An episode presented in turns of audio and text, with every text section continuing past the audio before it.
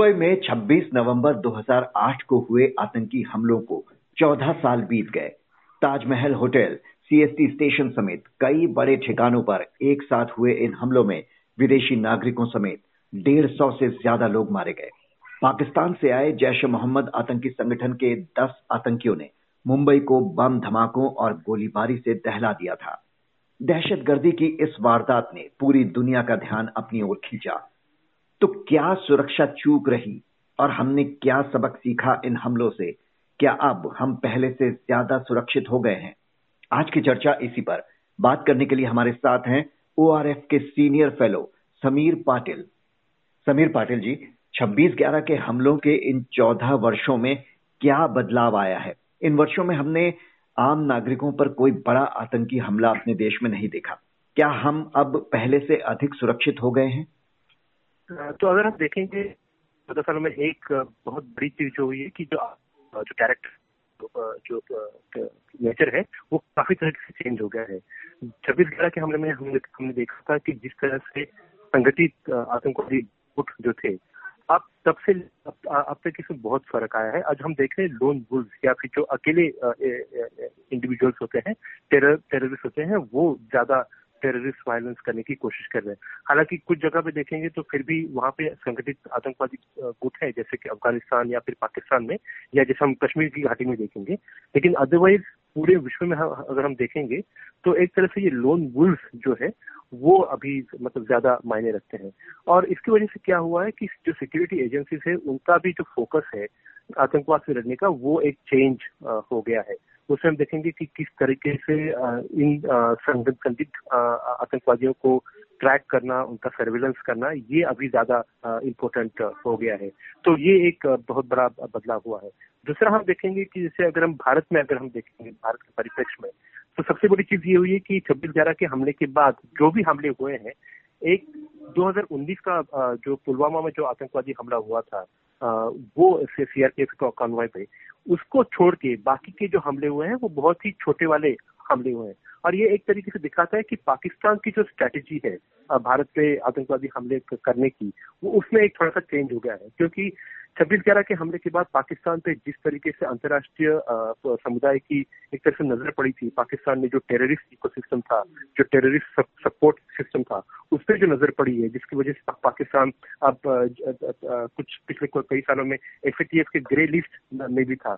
तो पाकिस्तान ने कोशिश की है कि अभी इस तरीके से हमले लॉन्च किए जाए, जिसमें छब्बीस ग्यारह जैसे मतलब बड़े पैमाने पे हमले ना हो, लेकिन छोटे छोटे हम करते रहे ताकि भारत की जो सिक्योरिटी एजेंसीज है वो एक तरह से उस पर उन हमलों पे फोकस करें।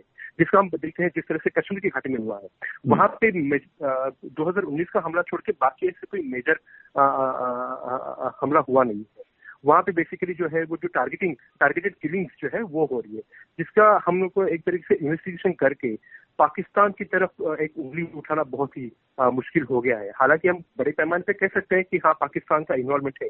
लेकिन उसका पूरी तरीके से हम लोगों को इन्वॉल्वमेंट प्रूव करना थोड़ा सा मुश्किल हो गया है। तो ये दो बड़े हैं ये सबसे बड़े दो चेंजेस हुए हैं हम्म। पिछले चौदह सालों में। चौदह साल पीछे मुड़कर देखें तो पाकिस्तान के कराची से समुद्र के रास्ते नाव के ज़रिए ये आतंकी मुंबई में दाखिल हुए और पूरे शहर को दहला दिया।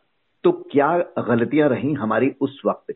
क्या बड़ा सबक सीखा हमने इस घटना से और खुद को ज़्यादा सुरक्षित बनाने के लिए क्या किया हमने?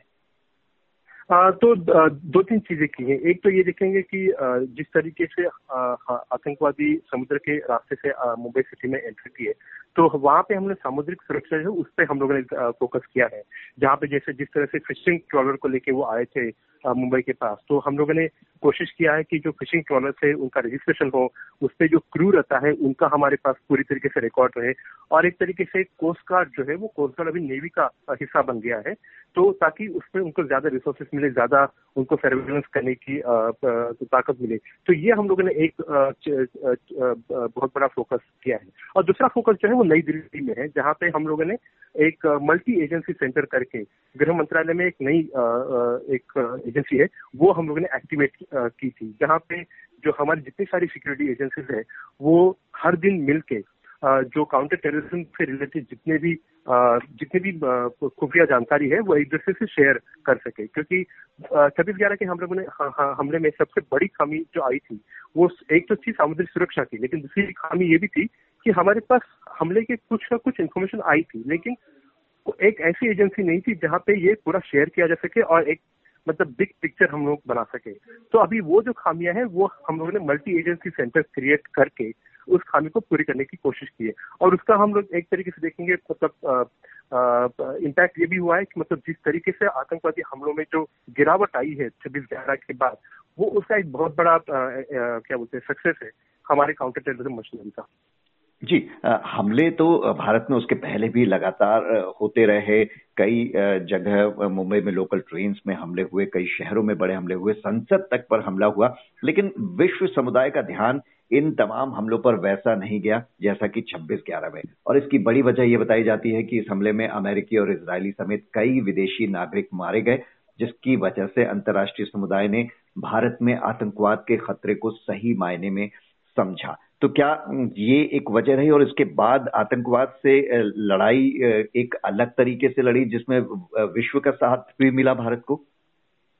बिल्कुल बिल्कुल। जिस तरीके से हम लोगों ने छब्बीस ग्यारह के हमले के बाद जैसे अपने अमेरिका और इसराइल के जो नागरिक जो इन्वॉल्व थे, उसकी वजह से इन दोनों कंट्रीज़ के साथ हमारा जो काउंटर टेररिज्म कोऑपरेशन है, वो बहुत बड़े पैमाने पे शुरू हो चुका था छब्बीस ग्यारह के बाद, जिसमें हम लोगों ने मतलब पाकिस्तान में किस तरह से आतंकवादी गतिविधियाँ चल रही है, किस तरह से टेररिस्ट फाइनेंसिंग है, उस पर हम लोगों ने बहुत सारा ये किया है। इसराइल की हम बात करेंगे तो हम लोग को पता चलता है कि इसराइल ने हम लोग को बॉर्डर सिक्योरिटी के लिए बहुत सारी मदद की है। उनका जो इक्विपमेंट है, वो हम लोगों को दे के और दूसरी चीज़ ये है कि मतलब हम लोग ने यूनाइटेड नेशंस में भी, और बाकी के जो मल्टीलैटरल जो फॉर्मेट्स है या फोरम्स है, वहाँ पे भी हम लोग ने बाकी देशों के साथ अपनी जो राजनीति है मतलब जो राजनय है, उसको हम लोगों ने एक साथ करके कोशिश की है कि एक साझा हम पोजीशन ले बहुत सारे इश्यूज़ पे जिसका हम मतलब एक ज़िक्र कर सकते हैं कि अभी पिछले महीने ही जो यूनाइटेड नेशंस की काउंटर टेररिज्म कमेटी की जो स्पेशल मीटिंग हुई थी,